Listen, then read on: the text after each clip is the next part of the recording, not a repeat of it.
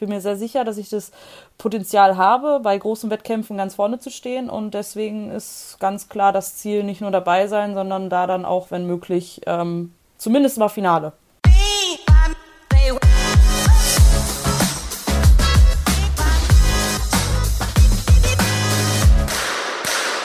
Treffer, Treffer, Treffer, Gold!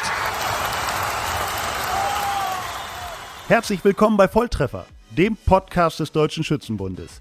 Die heutige Episode wird präsentiert von der Karl Walter GmbH, der Name für High-End-Sportgeräte, wie zum Beispiel der Luftpistole LP500. Technisch perfekt mit dem einzigartigen umtauschbaren elektronischen Abzug, um ein perfektes Schießergebnis zu erreichen.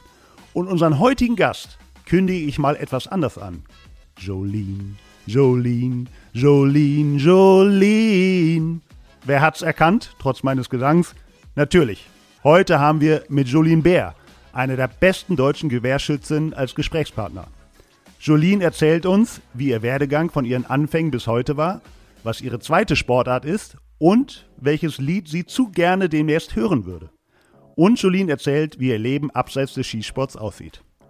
Der Podcast ist ab sofort auf allen Podcast-Plattformen wie Apple Podcast, Google Podcast, Spotify und mehr zu finden. Und wir würden uns freuen, wenn ihr ihn abonniert und uns gerne auch bewertet. Ich heiße Thilo von Hagen und jetzt legen wir los. Hi Jolene. Hi. Vielen Dank vorab, dass du dir Zeit nimmst. Meine Podcast-Anfrage kam ziemlich kurzfristig. Wo erwischen wir dich gerade? Ich bin zu Hause. Also ähm, da, wo, glaube ich, zurzeit alle sind. Ähm, ich sitze gerade bei uns im Schlafzimmer, Schrägstrich Büro und ähm, deswegen war das auch so spontan überhaupt gar kein Problem. Jetzt haben wir gerade 16 Uhr am grünen Donnerstag. Was hast du heute vor dem Osterwochenende schon alles geschafft und gemacht? Ähm, ich war heute schon vier Stunden auf dem Skistand, habe ein bisschen KK trainiert und ja, so ein bisschen zum, zum zum Wochenende hin, zu den Feiertagen hin nochmal ein bisschen, bisschen entspannt geschossen. Ansonsten gibt es für mich äh, später noch eine Krafteinheit. Wie wirst du die Osterfeiertage verbringen? Die haben wir auch schon angesprochen. Wie läuft Ostern im Hause Bär ab? Ähm, normalerweise würden wir vermutlich zu meinen Eltern fahren. Ähm, das wird aber dieses Jahr ein bisschen ähm, abgespeckter sein, einfach weil ich so kurz vor den Qualifikationen natürlich keine Infektionen riskieren möchte. Und deswegen mal schauen. Wir haben noch gar keinen richtigen Plan. Mal abwarten, was die Tage so bringen. Ich hoffe auf schönes Wetter. Zu den Qualifikationen kommen wir natürlich gleich. Jetzt haben wir die ersten Infos von dir gehört. Es ist bei uns üblich, dass sich unser Gesprächsgast selber kurz vorstellt. Was müssen wir über dich, was müssen wir über Jolien Bär wissen?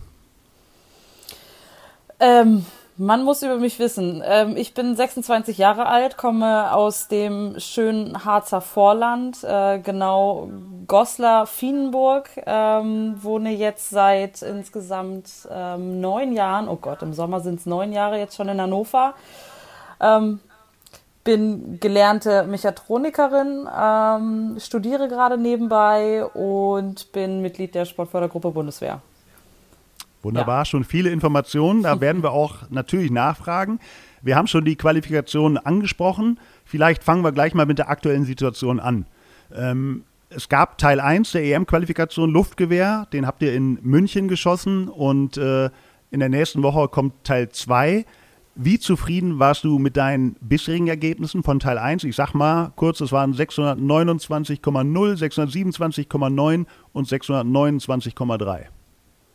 Also für so das erste Wettkampferlebnis wieder ähm, zu haben, war das auf jeden Fall in Ordnung meine Trainingsergebnisse aus den letzten Wochen waren ein bisschen besser. Ähm, also da ist eigentlich nichts unter 630 gefallen. Aber ähm, klar, da ist dann natürlich nochmal ein bisschen, bisschen mehr Spannung. Das kitzelt ein bisschen mehr im ganzen Körper. Und von daher bin ich eigentlich ganz froh, dass ich das dann doch so solide über die Bühne bekommen habe. Und ähm, ja, von daher ist, ist schon in Ordnung. Doch, doch. In, Führung liegt Anna Janssen mit einem unfassbaren Schnitt von, äh, in drei Programmen von 632,3 Ringen. Ein Satz von dir dazu? Ach, unglaublich. Also, oder was heißt, nee, nee nicht unglaublich. Ähm, ich, ich glaube, international müssen wir uns einfach an solche Ge Ergebnisse gewöhnen. Das ähm, schmälert natürlich auf gar keinen Fall die Leistung. Also, dass sie das kann, das wissen wir alle. Ähm, dass sie das jetzt auch in der Konstant äh, oder in der Konstanz äh, an den Tagen gezeigt hat, ähm, ist noch überragender. Von daher kann man nur den Hut vorziehen. Ich habe es gesagt, am 7. April schießt ihr das vierte und fünfte Programm. Danach stehen die drei EM-Teilnehmer, Frauen und Männer, fest. Bist du dabei? Ähm, ja, ich hoffe es. Ähm, ähm, würde jetzt aber ganz selbstbewusst erstmal Ja sagen. Sehr gut, so kennen wir dich. Ähm, erklär mal vielleicht, es geht zwar um die EM, aber eigentlich auch um noch mehr. Erklär das mal den Hörerinnen und Hörern, wo geht's, worum geht es genau? Ähm, bei der Luftgewehr-EM in Osijek, die direkt vor der Kleinkaliber-EM stattfinden wird, haben wir noch die Möglichkeit, Quotenplätze zu gewinnen. Wenn ich mich irre, sind es, glaube ich, noch zwei. Mhm. Ähm, deswegen ist das da natürlich nochmal noch mal ein bisschen, bisschen was anderes. Ähm, Luftgewehr haben wir gerade noch keinen Quotenplatz, sind natürlich da gewillt, auf jeden Fall nochmal nachzulegen. Und ähm, automatisch ist das dann für uns auch quasi unsere ja, Olympia-Quali-Luftgewehr dann, weil wer da den Quotenplatz holt, der fährt dann auch im Endeffekt. Ähm, deswegen hat das Ganze natürlich nochmal einen anderen Stellenwert, bisschen zumindest. Und kribbelt das dann dementsprechend auch schon mehr, wenn man dann in der Qualifikation am Start ist? Also, das hat man wahrscheinlich irgendwie dann immer noch mal im Hinterkopf, klar, aber es ist auf jeden Fall eine andere Situation, wie jetzt zum Beispiel im Kleinkaliber, wo wir ja schon einen Startplatz sicher haben und da dann quasi nur noch ermittelt werden muss, wer da jetzt hinfährt, ähm, weil so ein Quotenplatz dann dort bei der EM zu gewinnen ist ja dann doch immer auch sehr hypothetisch und die anderen Nationen, die schlafen ja halt auch nicht auf dem Baum so und ähm, die haben uns die letzten Jahre auch gerade im Luftgewehrbereich auch ordentlich was vorgemacht, muss man ganz ehrlicherweise dann auch so sagen. Und ähm, von daher, mit so einem Quotenplatz kann man natürlich nicht rechnen. Ähm, und deswegen ähm, wäre das nice to have auf jeden Fall. Wäre schön, wenn wir das schaffen könnten. Ähm, aber erstmal ist das, glaube ich, in der Quali selber dann bei mir zumindest so im Hinterkopf schwebt das natürlich mit klar. Hm. Aber, du hast schon angedeutet, Luftgewehr ist die eine olympische Disziplin im Gewehrbereich die du auch betreibst, der Dreistellungskampf mit dem Kleinkaliber, die andere.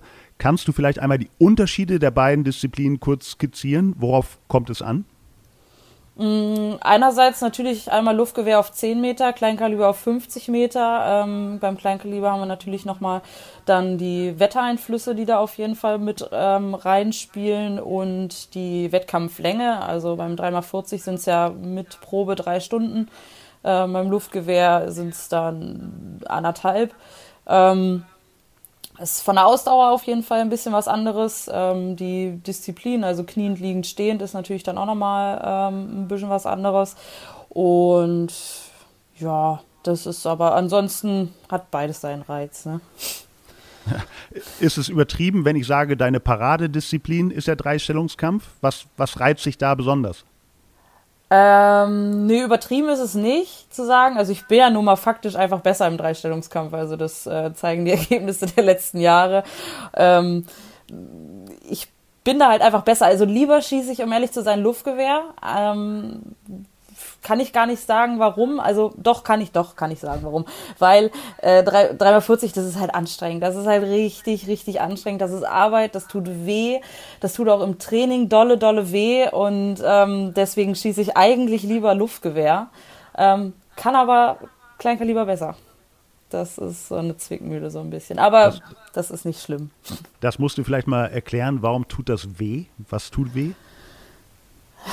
Die Hand, also die, die, die linke Hand tut weh, wenn dann irgendwie nach Knien, wo man da ja schon übelst den Druck drauf hatte, dann irgendwie noch liegend schießen muss natürlich und ähm, der Fuß schläft ein im, im, äh, im Knien schießen und dann tut auch irgendwann im Stehen schießen der Rücken weh. Also das ist schon ähm, nicht ganz, nicht ganz angenehm, aber äh, wie bei vielem ist man dann auch froh, wenn es vorbei ist und dann, wenn man dann noch gut war, dann ist natürlich umso besser.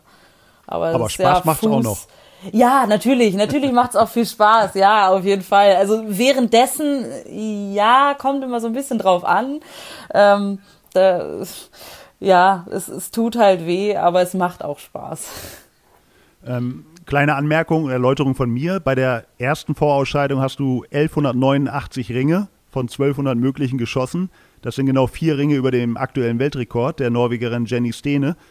Hast du eine Lieblingsposition von den drei ähm, Stellungen, kniend, liegend, stehend? Mm, ich glaube, bis zum letzten Jahr hätte ich gesagt, ja, auf jeden Fall stehend, weil ich da einfach dann äh, hinten raus immer nochmal noch mal gut was, was aufholen konnte. Ähm, inzwischen bin ich aber in allen drei Anschlägen so konstant gut geworden, dass ich sagen würde, es gefällt mir eigentlich alles, alles drei gut. Es gibt also. eine spezielle Frage auf Instagram, die eingegangen ist. Was ist für dich das Wichtigste beim Knienschießen? Uh, was ist für mich das Wichtigste beim Knienschießen? Ähm, ein sauberer Rhythmus auf jeden Fall. Also ich merke jetzt immer wieder, dass, dass wenn ich einen, äh, guten Rhythmus ähm, im, im Wettkampf habe oder im Schießen habe, dass es dann viel, viel, viel, viel leichter geht und die, die Dinger dann auch viel dicker reinfliegen in die Zehen und ähm, das ist wichtig. Wenn man dann anfängt zu hadern und anfängt, so den roten Faden zu verlieren, dann ist es extrem schwer, dann da wieder ähm, rauszukommen. Deswegen von Anfang bis Ende ein guter Rhythmus ist wichtig. Okay, den Rhythmus, den willst du natürlich auch in der Vorausscheidung und in der EM-Qualifikation haben. Das ist im April, also nächste Woche, Kleinkaliber auch. Und im Mai, glaube ich, die genau. eigentliche EM-Quali. Ähm, und dann natürlich hoffentlich die EM in Osijek äh, vom äh, 24. Mai bis 5. Juni. Glaubst du daran, dass die EM stattfindet und siehst du die Chance auf weitere Quotenplätze für Tokio? Ich denke, es wird auf jeden Fall stattfinden. Ähm, ob man das gut findet oder nicht, steht da erstmal an zweiter Stelle. Ähm, aber ich denke schon, dass, dass unser europäischer Verband ähm, sagen wird, wir machen das auf jeden Fall. Und ich glaube auch, dass einfach im Mai nochmal eine ganz andere Situation vorherrschen wird. Und ich bin auch ähm, sehr optimistisch, was die Ausbeute weiterer Quotenplätze angeht, gerade im Kleinkaliberbereich. Ähm, Denke ich schon, haben wir ein gehöriges Wort mitzureden. Also das hat man ja jetzt auch ähm, in der Vorausscheidung gesehen. Da waren kein Ergebnis unter 11,70 dabei. Also bei den Damen, das war schon, war schon, war schon gut. Auch was die Herren da gezeigt haben, war schon richtig gut. Und ähm, das war die letzten Jahre immer knapp dran waren am zweiten Quotenplatz. Das haben wir, glaube ich, auch gezeigt. Und ähm, ja, nein, ich bin da, ich bin da sehr zuversichtlich, dass da, dass das keine One-Man-Show wird da in äh, Tokio vom, vom Gewehrbereich. Und ähm, dementsprechend bedeutet das natürlich, dass wir noch Quotenplätze gewinnen. Das wollen wir doch stark hoffen. Äh, Stichwort Tokio ist gefallen. Ähm, für dich wären es die ersten Olympischen Spiele. Ähm, ja. Wäre das für dich dennoch irgendwie ein Makel, wenn die Premiere unter diesen Umständen stattfindet? Oder sagst du dir, egal, ähm, ich bin bei Olympischen Spielen. Klar, also ich glaube, jeder stellt sich da halt irgendwie so dieses große Sportfest vor. Man fliegt dahin, ist dann im, im besten Fall oder wenn man das möchte, zwei Wochen dort. Ähm, wenn man die Wettkämpfe durch hat, dann äh, kann man sich noch andere Sportarten anschauen und kommt mit anderen Leuten in, ins Gespräch, auch aus den anderen Disziplinen und so. Und das das wäre schon, das schon schön. Also das wäre jetzt vermessen zu sagen, nee, ist mir egal, weil im Endeffekt sind es Olympische Spiele. Ich glaube, da geht es auch viel um dieses Erlebnis und das. Ähm, aber am Ende, egal wer da die Medaillen gewinnt, es sind und bleiben Olympische Spiele und da gibt es olympische Goldmedaillen oder auch Silber- oder Bronzemedaillen zu gewinnen und darum geht's. Ähm, aber trotzdem wird es, glaube ich, immer so ein, so ein leicht, ja, so einen leicht Fadenbeigeschmack haben. Aber es wird auch immer in Erinnerung bleiben. Also das kann, muss man natürlich auch sagen. Ne? Also es wird immer die, äh, die Corona-Spiele werden oder sein. Es werden immer die Corona-Spiele sein. So, ähm, ja, hat vielleicht auch was, wenn es nicht so bitter wäre. Du könntest also die Corona-Olympiasiegerin werden. Du hast nämlich in einem Fragebogen mal gesagt, dein großes Ziel ist Olympiagold. Reicht dir ja. erstmal nicht die Teilnahme oder denkst du immer gleich so groß? Ähm, Nee, also mir reicht nicht nur die Teilnahme, bin ich, da bin ich ehrlich. Also ähm, ich glaube auch, ähm, dass wenn man so klein denken würde, ähm, mit dem Potenzial, was ich mir jetzt einfach mal zuschreiben würde, auch, ähm, wäre ich da falsch. Also ähm, Ziel sollte es schon sein, dann da natürlich auch bestmöglichst abzuschneiden. Und ähm, dass ich Goldmedaillen gewinnen kann, ähm, habe ich gezeigt. Das ist schwierig und ähm, das hat die letzte Zeit jetzt auch nicht so gut geklappt, wie ich mir das vielleicht das ein oder andere Mal gewünscht hätte. Aber ich bin mir sehr sicher, dass ich das Potenzial habe, bei großen Wettkämpfen ganz vorne zu stehen. Und deswegen ist ganz klar das Ziel nicht nur dabei sein, sondern da dann auch, wenn möglich, ähm, zumindest mal Finale. Finale, aber im Idealfall Gold. Vielleicht liegt es ja auch daran, dass du so gerne die deutsche Hymne für dich hörst. ja, ja, das, das hast du nämlich auch, auch mal gesagt. Das ist wahrscheinlich eines deiner Lieblingsmusikstücke. ähm, hast du ja zum Beispiel auch gehört, nehme ich mal an, beim Weltcup-Finale 2017 in Indien. Ja. Was ja. du gewonnen hast. Dein größter Erfolg bis daher auf internationaler Ebene? Ja, ja, kann man schon so sagen, ja. ja.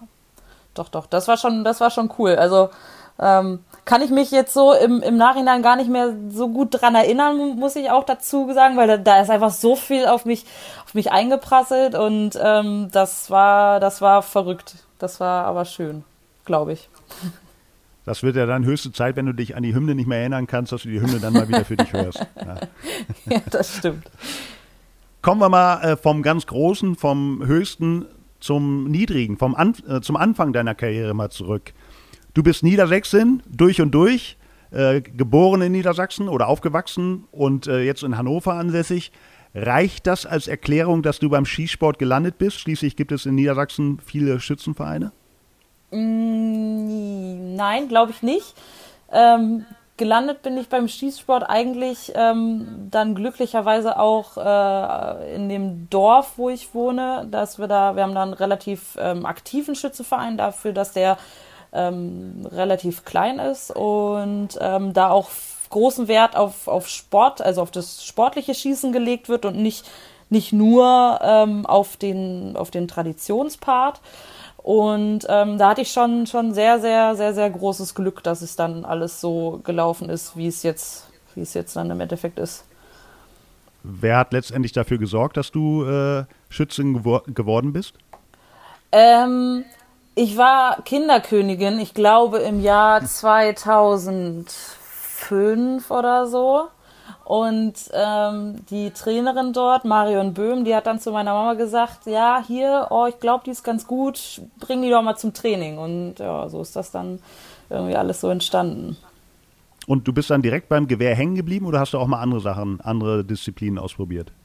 Nee, ich wurde ich wurde direkt mit dem Gewehr äh, hingestellt. Ich wollte auch immer mal Pistole schießen, weil ich das, ähm, ich, ich bin jemand, ich gehe gerne den, den ähm, geringsten Weg des Widerstandes und deswegen ist Pistole schießen ja auch so, so äh, verlockend, weil gut, da muss man sich halt hinstellen und schießen so und beim Gewehr, klar, da muss man sich anziehen und hier und da. Deswegen ähm, habe ich zwischenzeitlich auch mal gedacht, oh, Pistole schießen, ja, wäre auch ganz schön, aber ich war halt einfach mit dem Gewehr besser und deswegen bin ich da hängen geblieben. Ähm, eine Frage auf Instagram an dich lautet auch, welche Kaderstufen hast du durchlaufen und wann bist du in den Nationalkader gekommen? Oder vielleicht auch anders gefragt, warst du von Anfang an so talentiert und offensichtlich, dass du eine große wirst? Oder wie würdest du deinen Weg in die Spitze beschreiben? Mmh also bei mir das ganz ähm, normal in Anführungszeichen, wie es bei uns in Niedersachsen so abläuft. Also das ist ja, glaube ich, in anderen Landesverbänden ein bisschen, ein bisschen äh, unterschiedlich. Also bei uns gibt es keinen Kreiskader und keinen Bezirkskader und Gau schon gleich gar nicht. Wenn das nicht das gleiche wie Bezirk ist, weiß ich gar nicht genau. Ähm, also bei mir fing das dann direkt mit dem Landeskader an. Ich glaube 2000, 2007 war das. Und ähm, dann nach zwei, drei Jahren, in meinem ersten Jugendjahr, habe ich dann an der ersten Rangliste teilgenommen und 2011 bin ich dann in den Junioren-Nationalkader ähm, aufgenommen worden, habe dann auch meine erste Europameisterschaft ähm, direkt mitschießen dürfen oder mich dafür qualifiziert und ähm, ja, bin halt seit 2011 ähm, im DSB-Kader dabei. Die einzige oder den einzigen Kader, den ich nicht mitgenommen habe, ist der DC-Kader, also quasi dieses Zwischending zwischen Landeskader und Bundeskader. Ähm, ja, ansonsten ja seit 2011 Juniorenkader und jetzt seit 2014 dann bei den Damen dabei. Und also ja.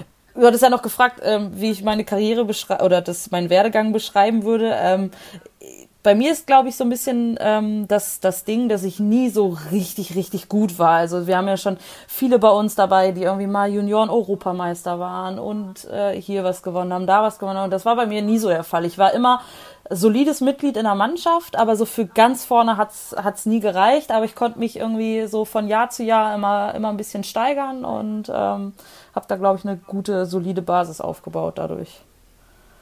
Die Erfolge sind dann ja doch irgendwann gekommen, also die richtig großen Erfolge. Gab es irgendwie ein Ereignis, von dem du sagst, da hat's Klick gemacht, jetzt bin ich nicht nur solide, jetzt bin ich echt eine richtig gute? Mm, so richtig, glaube ich, war das wirklich erst 2015, als ich ähm, ganz perplex war, als ähm, CD Roth, also Bundestrainer äh, Gewehr, ähm, zu mir gesagt hat, ja, hier, äh, Bangkok, fliegst du dann mit. Nicht so, äh, äh, okay, ähm, war, war ganz, ganz, ganz perplex und ähm, dann sind wir da hingeflogen, weil es ja auch das, das, das olympische Jahr, ah nee, 2016 war das dann. 2016 war es so, da bin ich nach Bangkok geflogen. Ähm, und das war ja dann auch das olympische Jahr und dann dachte ich so, wow, jetzt darf ich hier mitfahren und krass, das erste Mal so richtig, richtig weit weg zu fliegen und ähm, dann haben wir da das 3x20 geschossen und dann habe ich da gewonnen und ich weiß nicht, wie ich gewonnen habe, aber das war verrückt, weil ich auch in dem Jahr quasi so die einzige war, die eine Snejana Pecic ähm, besiegen konnte bis zu bis zu den Spielen dann in Rio, wo es dann Barbara gemacht hat und ähm, das das war so ein Moment, wo ich dachte, okay, jetzt bist du richtig gut, bist angekommen und äh, du kannst das auch in Drucksituationen. Das war schon, das war ja, das war so der Moment, wo ich sagen würde, da hat's Klick gemacht. Äh, den Bundestrainer hast du genannt, CD Roth. Ein anderer Förderer äh, von dir hat eine Frage an dich. Oh Gott. Wer denn? Moin Julien, ich bin's, dein Trainer Christian Pinot. Wir arbeiten ja nun schon eine ganz schön lange Zeit zusammen und mich würde interessieren, welches Erlebnis du bisher als das intensivste während dieser ganzen Zeit empfunden hast. Als das intensivste.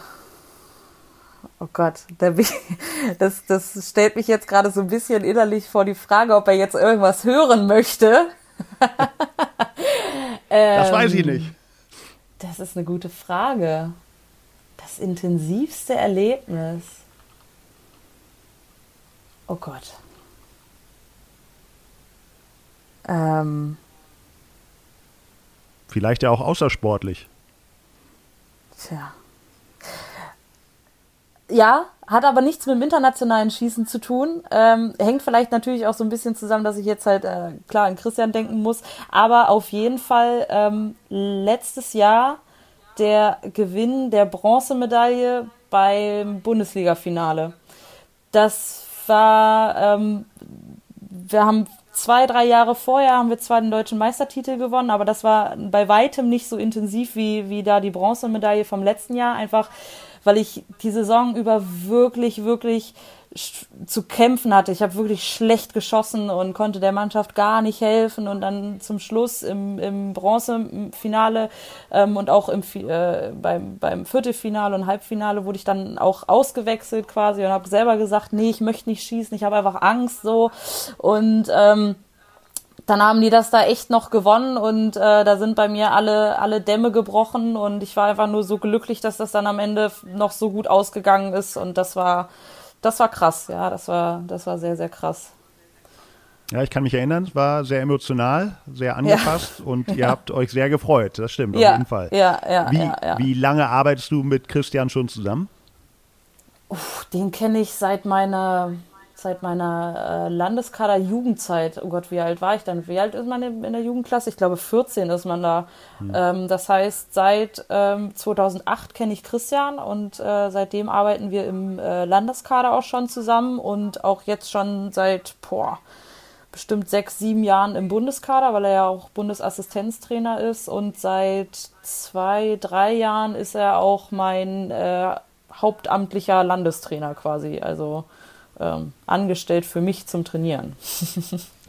Sehr gut. Also dein Angestellter, sehr gut. ja, so ungefähr. Oder unser von Melissa, Tina und mir, ja. Also ihr kennt euch sehr gut und deswegen Ja. hat er eine weitere Frage an dich. Oha.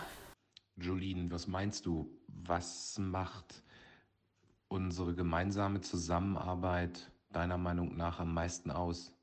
Ähm, ich glaube, die Ehrlichkeit, mit der wir ähm, reden. Also es gibt auch durchaus ähm, oder auch das Vertrauen. Also Ehrlichkeit und Vertrauen, glaube ich, was was wir zueinander haben. Also es gibt auch durchaus Situationen, die nichts mit dem Schießen zu tun haben, wo ich Christian einfach ähm, um um Rat frage, weil er ähm, sehr gut darin ist, ähm, seine Meinung ähm, zu, zu Themen zu, zu äußern, aber dann trotzdem ähm, sehr diplomatisch zu sein und auch irgendwie die Gegenseite noch zu beleuchten. Und ähm, ja, dafür, dass er eigentlich noch gar nicht so alt ist, ist er auf jeden Fall wie so ein alter, weiser Mann, der ähm, relativ gut Ratschläge geben kann.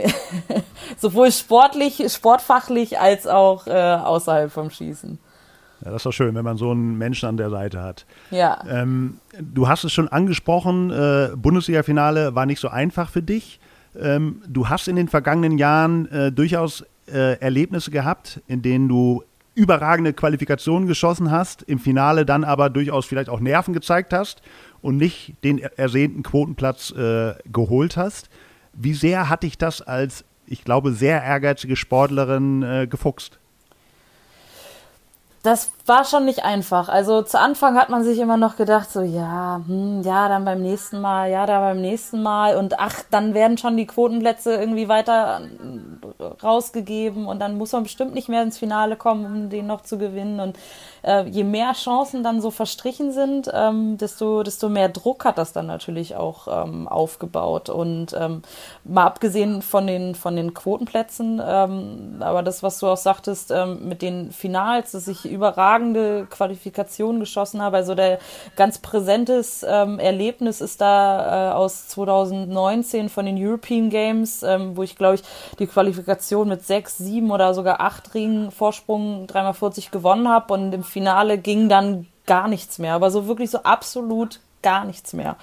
Und ähm, das frustriert und da bekommt man natürlich auch so ein bisschen, bisschen Angst, wenn es dann wieder in diese Finalsituation geht. Und ähm, deswegen bin ich auch ehrlich gesagt ganz froh, dass das letztes, letztes Jahr mal so ein Jahr zum, zum Durchatmen war und ähm, man da vielleicht auch nochmal eine ganz andere Sicht auf die Dinge bekommen konnte. Ich habe ähm, jetzt viel mit Psychologen zusammengearbeitet, ähm, war bei einer Sporthypnotiseurin, ähm, konnte ich natürlich jetzt alles schlecht ausprobieren, ob das so funktioniert, wie ich mir das vorstelle dann in den Finalsituationen. Ähm, aber ich bin da auf jeden Fall guter Dinge, dass wir da einen Schritt nach vorne ähm, getan haben. Aber ja, im Finale ähm, sind definitiv meine Nerven ein ähm, großes Problem. Das frustriert. Hast du dir da Rat geholt von äh, Christian Pinnow, von CD Roth, von anderen Sportlern, so nach dem Motto, mach doch mal was im mentalen Bereich? Ja, also ähm, das ploppt ja immer wieder auf und das ist ja auch ähm, was ist ja auch kein kein Geheimnis, dass das ähm, durchaus helfen kann. Ähm, und äh, deswegen hatte ich das immer schon mal wieder, dass ich ähm, mit der Sportpsychologin hier am Olympiastützpunkt in Hannover ähm, zusammengearbeitet habe, aber dann ähm, gerade aufgrund der, der immer stärker werdenden Nervosität, je näher irgendwie die Spiele rücken in so Finals, ähm, bin ich dann ähm, regelmäßiger zur Sportpsychologin äh, hier in Hannover gegangen und habe das halt immer mehr forciert und äh, habe da jetzt auch so eine gewisse Regelmäßigkeit dann halt einfach reingekriegt.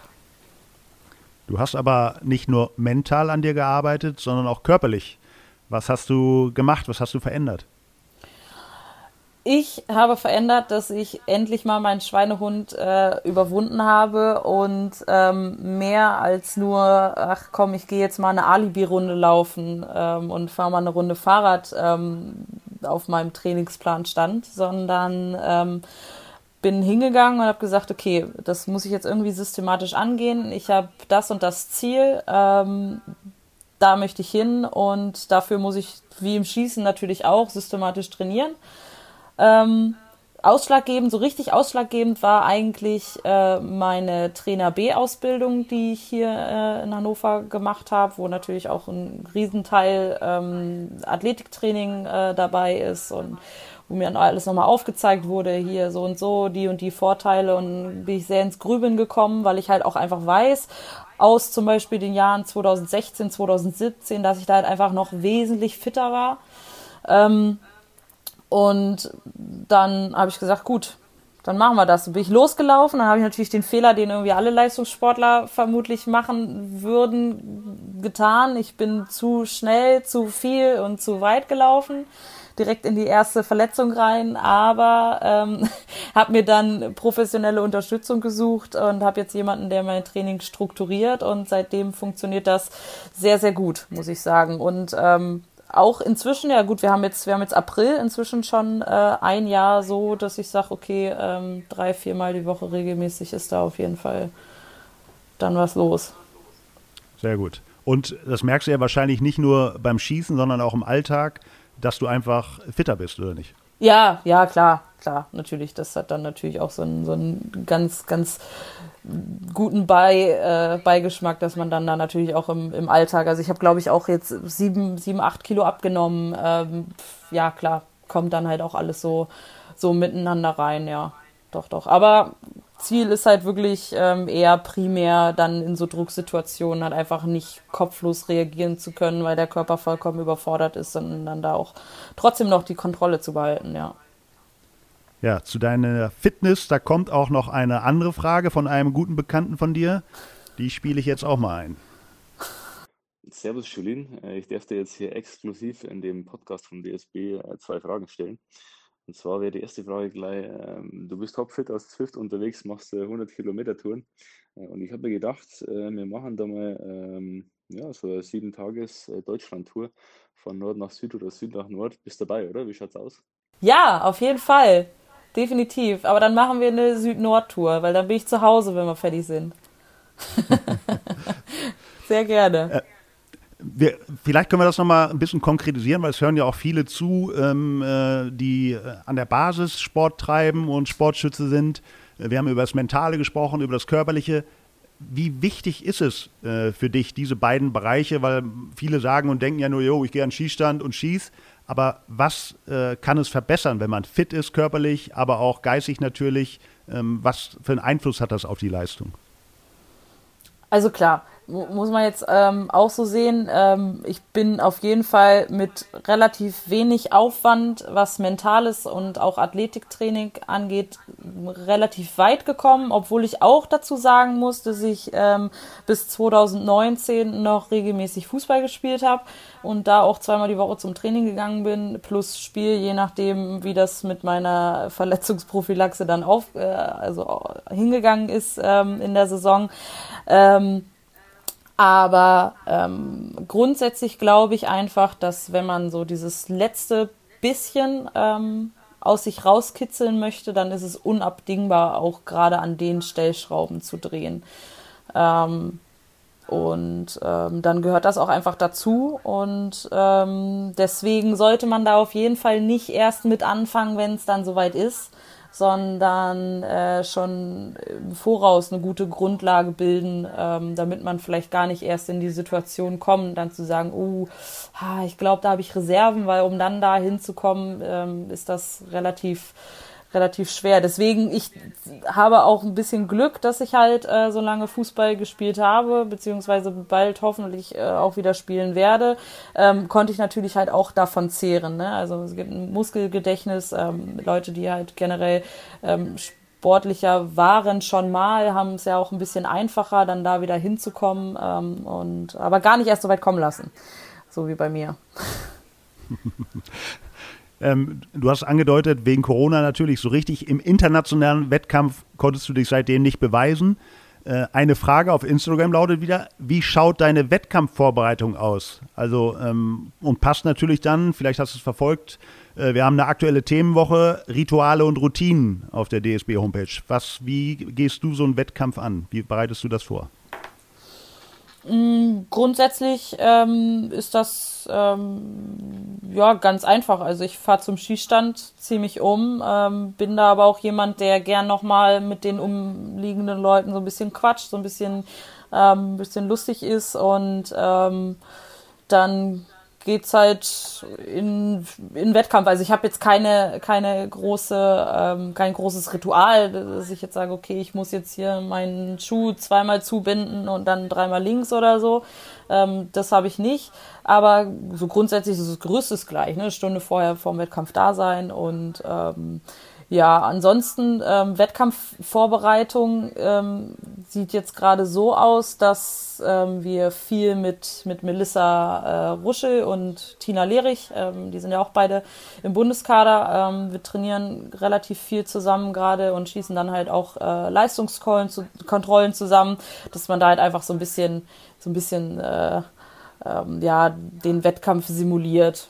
Inwiefern das dann funktioniert, ist natürlich immer noch mal eine zweite Sache, weil einen Wettkampf lernt man leider nur im Wettkampf so. Ähm, aber dass man zumindest mal so eine kleine Drucksituation hat und äh, vielleicht mal auch den, um, um den ein oder anderen Euro oder so schießt, ähm, das ist dann immer ganz hilfreich.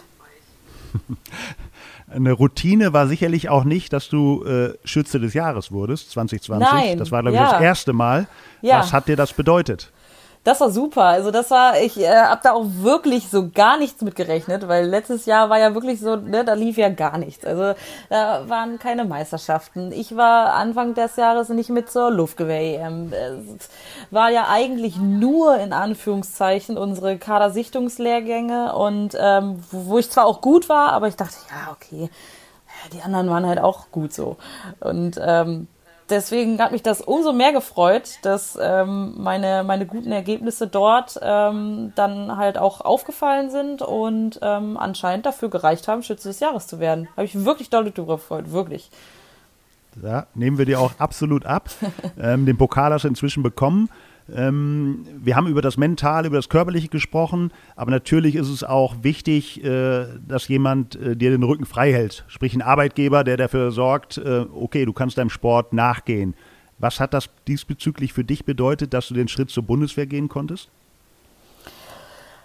Also ich hatte vor der Bundeswehr schon eine relativ gute Unterstützung von Volkswagen Nutzfahrzeuge, wo ich meine Ausbildung ähm, gemacht habe. Die haben mich ähm, freigestellt für internationale Wettkämpfe und für Trainingslehrgänge. Habe ich ähm, bezahlten Sonderurlaub bekommen während meiner Ausbildungszeit und ähm, habe dann aber einfach ähm, gesagt, okay, ich will halt nicht nur in Anführungsstelle oder in Anführungszeichen bei Wettkämpfen dabei sein, sondern ich will halt ganz vorne sein und ähm, da geht es meines Erachtens fast nur noch inzwischen übers Profi-Dasein und ähm, da für mich die Polizei nicht in Betracht kam, einfach weil ich schon eine Ausbildung hatte und mich auch irgendwann nicht im Polizeidienst sehe, ähm, blieb dann halt die Bundeswehr und äh, im Nachhinein war das wirklich ähm, der absolut richtige Schritt für mich. Also ähm, man konnte direkt sehen, mit Eintritt äh, bei der Bundeswehr sind meine Ergebnisse ähm, steil bergauf gegangen, gerade die erste Zeit. Ähm, das macht schon einiges aus, wenn man dann halt nicht noch erst zur Arbeit muss und dann hat man Frühschicht. Also ich habe ja vier Monate lang nach meiner Ausbildung habe ich auch im Schichtsystem gearbeitet, zwei Schicht früh spät so und ähm, das war schon das war schon hart. Dann noch zum Training und ähm, das war schon nicht schön und äh, funktioniert, glaube ich, auf Dauer. Für mich hätte es, glaube ich, auf Dauer nicht funktioniert, dann wäre ich schon nicht mehr dabei. Natürlich hoffen wir, dass du noch ganz, ganz viele Jahre sehr erfolgreich den Skisport betreibst, aber irgendwann wird das Karriere Karriereende da sein. Hast du dir da schon Gedanken drüber gemacht? Du hast gesagt, du hast Mechatronikerin gelernt, du bist jetzt bei der Bundeswehr, was nach der Karriere kommt? Ähm, ich studiere gerade BWL mit Schwerpunkt Digitalisierung an der Fernhochschule. Ähm, Ansonsten, gut, ich bin jetzt halt inzwischen auch schon sechs Jahre aus meinem erlernten Beruf raus, habe nie so richtig ähm, Berufserfahrung darin sammeln können. Ähm, ich glaube, in die Richtung wieder zurückzugehen, wird schwierig. Aber ähm, ich bin bei Volkswagen auch noch nicht ganz raus. Also ähm, ich bin da freigestellt und habe eine Wiedereinstellungszusage. Ähm, da muss jetzt ein paar Formalitäten noch geklärt werden, ähm, aber Plan ist es erstmal dann zu Volkswagen wieder zurückzugehen und dann zu schauen, dass ich aufbauend auf meinem Studium dann irgendeinen Job kriege. Ich habe einen Vorschlag für dich, wenn du jetzt mit Digitalisierung arbeitest, dann äh, Volkswagen, dann würde ich sagen, machst du einfach die Social Media Arbeit für den, äh, äh, für den Autohersteller. Du hast nämlich mit dem Maxi Dallinger, den wir ja eben gehört haben, auch ein tolles Format auf Instagram kreiert, das unter dem äh, Namen Maximal Bärenstark auf dem DSB-Account ähm, läuft. Erklär doch mal, wie kam es dazu ähm, und äh, warum macht ihr das? Ja, witzige Sache. Ähm, wir, wir, machen das eigentlich, also eigentlich wollten wir einen Podcast machen und haben dann so gesagt, oh, können wir nicht machen, wir können dem DF, äh, DSB da jetzt nicht den Rang ablaufen und so. Und, Doch, hättet ähm, ihr machen können.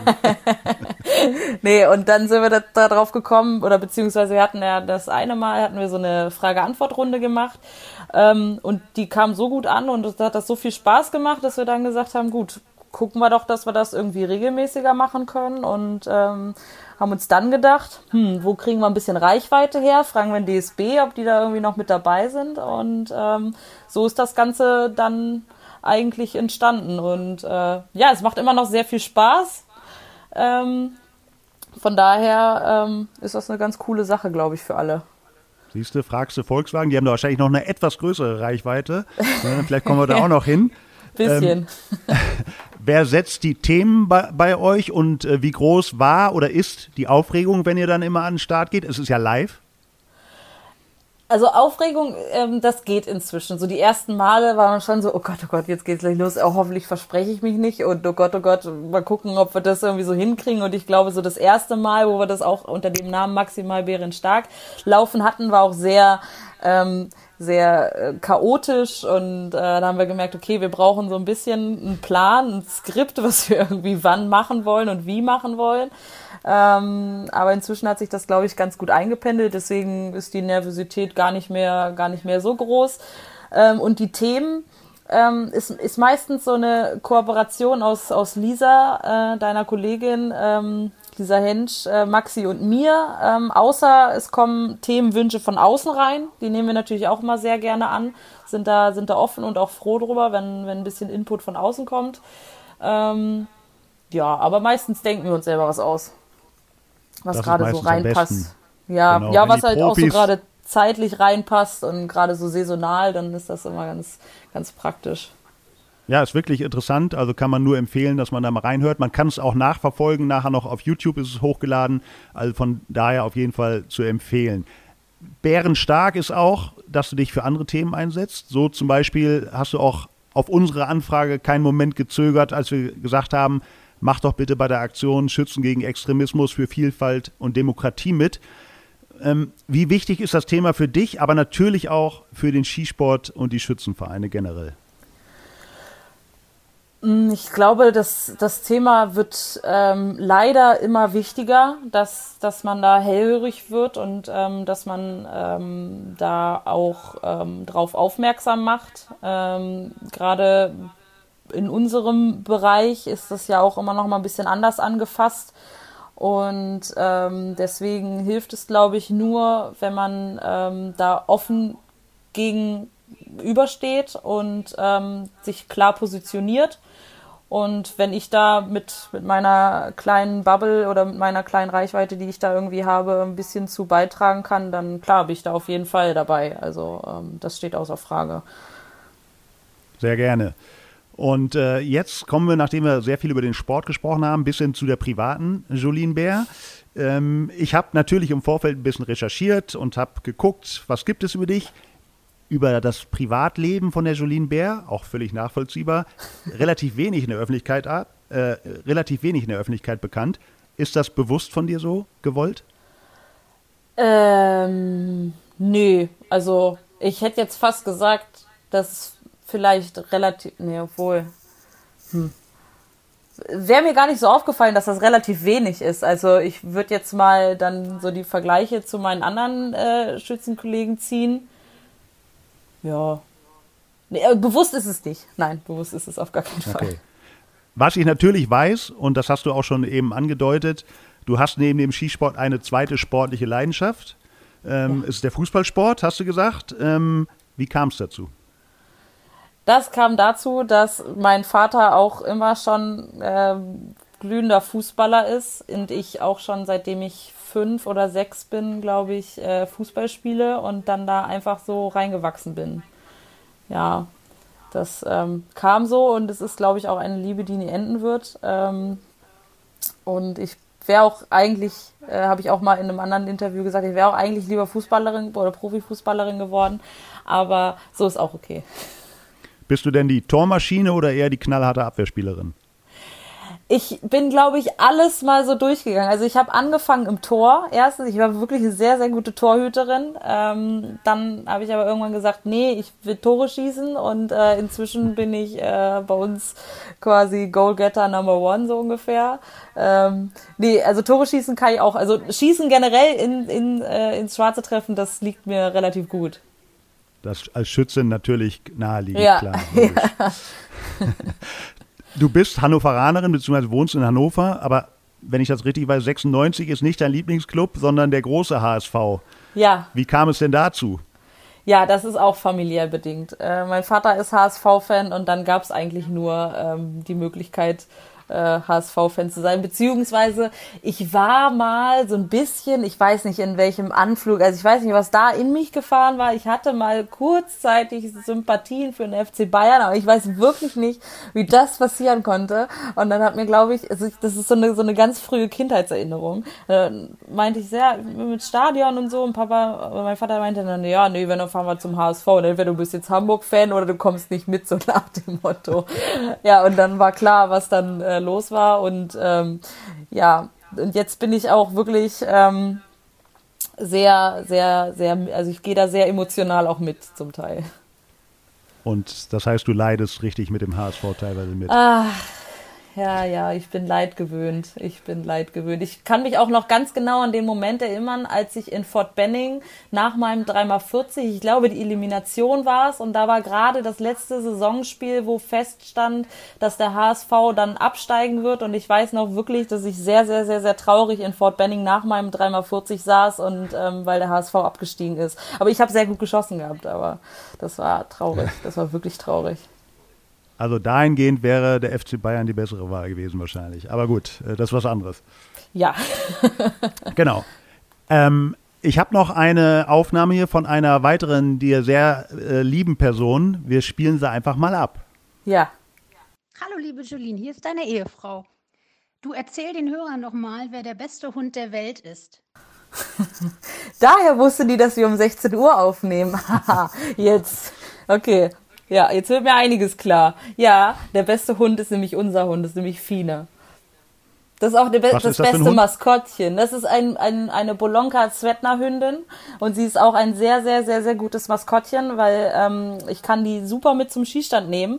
Äh, die ist da, wird da auch immer von allen geherzt und auch von allen gekrault und die, die wirklich, die ist äh, ein, ein Sonnenschein und die ist schussfest. Also wenn ich die mit zum Kleinkaliberschießen nehme, das ist gar kein Problem. Die liegt dann da auf ihrem, auf ihrem Kissen, die muss mich nur im Blick haben und dann ist alles schön. Ja, Seit wann habt ihr den Hund? Ähm, die haben wir jetzt ähm, am 30.04. haben wir sie zwei Jahre. Genau, aber sie ist schon, sie wird jetzt dieses Jahr sechs, also wir haben sie quasi mit, mit fast vier übernommen und ähm, ja, sie ist unser, sie ist unser, äh, ja, wir, wir, ich sitze manchmal auf dem Sofa und sage dann so zu Jessica, ich so, oh Jessica, ich wüsste gar nicht, was wir ohne Fine machen sollten. Also es ist wirklich so ein bisschen Kinderersatz. Ja, wo du es ansprichst, Kinderersatz, das ist natürlich das richtige Stichwort. Bald ist äh, menschlicher Nachwuchs im Hause Bär. Ähm, herzlichen Ja. Glückwunsch dazu. Dankeschön. Ähm, wann ist es soweit? Also, um es vorwegzunehmen, ich bin nicht schwanger. Für alle, die jetzt hier gerade, oh Gott, wie soll sie das noch schaffen? Sie will doch nach Tokio. Das funktioniert doch gar nicht. Nein, ich bin nicht schwanger. Ähm, Jessica, meine Frau, ist schwanger. Ähm, errechneter Termin ist der fünfte, siebte. Mal schauen. Also es wäre quasi zeitlich perfekt, bevor ich vielleicht nach Tokio fliegen sollte, könnte, dürfte. Ja, das wäre doch richtig. Und dann haben wir Ja. dazu auch noch eine Frage. Ja. So, und Frage 2 wäre dann, äh, ihr kriegt ja Nachwuchs. Und da wäre natürlich die Frage, äh, Pocketbike oder Schaukelpferd? Was wäre die erste Ausstattung? Genau, ich wünsche euch noch viel Spaß und äh, freue mich dann, äh, das Ergebnis vom Podcast zu hören. Äh, viele Grüße, bis dann, wir sehen uns. Ciao, ciao. Was fragt er? Pocketbike oder Schaukelpferd? Genau. Also, wenn es nach mir geht, wäre es definitiv ein Pocketbike. Es wird aber leider vermutlich zu 90 Prozent ein Mädchen, deswegen wird es vielleicht eher das Schaukelpferd, aber ähm, auch Mädchen können Pocketbike fahren. Also ähm, von daher, also ich, ich wäre Tendenz Pocketbike auf jeden Fall. Okay. Auf jeden Fall eine gewaltige Veränderung, das kann ich äh, dir sagen, wenn so ein kleiner Mensch im Hause ist, mit dem Hund noch dazu, ähm, aber eine wunder wunderschöne Zeit.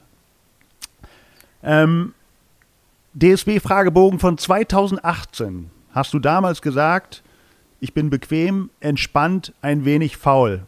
Hat das drei Jahre danach immer noch Bestand? Ähm, bequem und entspannt auf jeden Fall. Ähm, faul würde ich, glaube ich, äh, nicht mehr ganz so unterschreiben. Zumindest es kommt darauf an, in welchem Lebensbereich. Ähm, aber da hat sich einiges ähm, bei mir getan. Aber die anderen beiden Sachen doch entspannt und bequem, doch, das würde ich, würde ich äh, unterschreiben.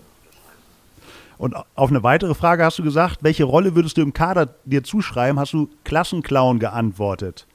Immer noch das richtig? würde ich so nicht mehr sagen. Das, das, äh, ich glaube, ähm, inzwischen mit, mit äh, fast 27 ist Klassenclown irgendwie ein bisschen, ähm, würde ich so nicht mehr sagen, aber ich glaube, ich kann ganz gut gute Laune versprühen im Team. Das denke ich auch, so wie ich dich auch kennengelernt habe. Du bist ein positiver Mensch.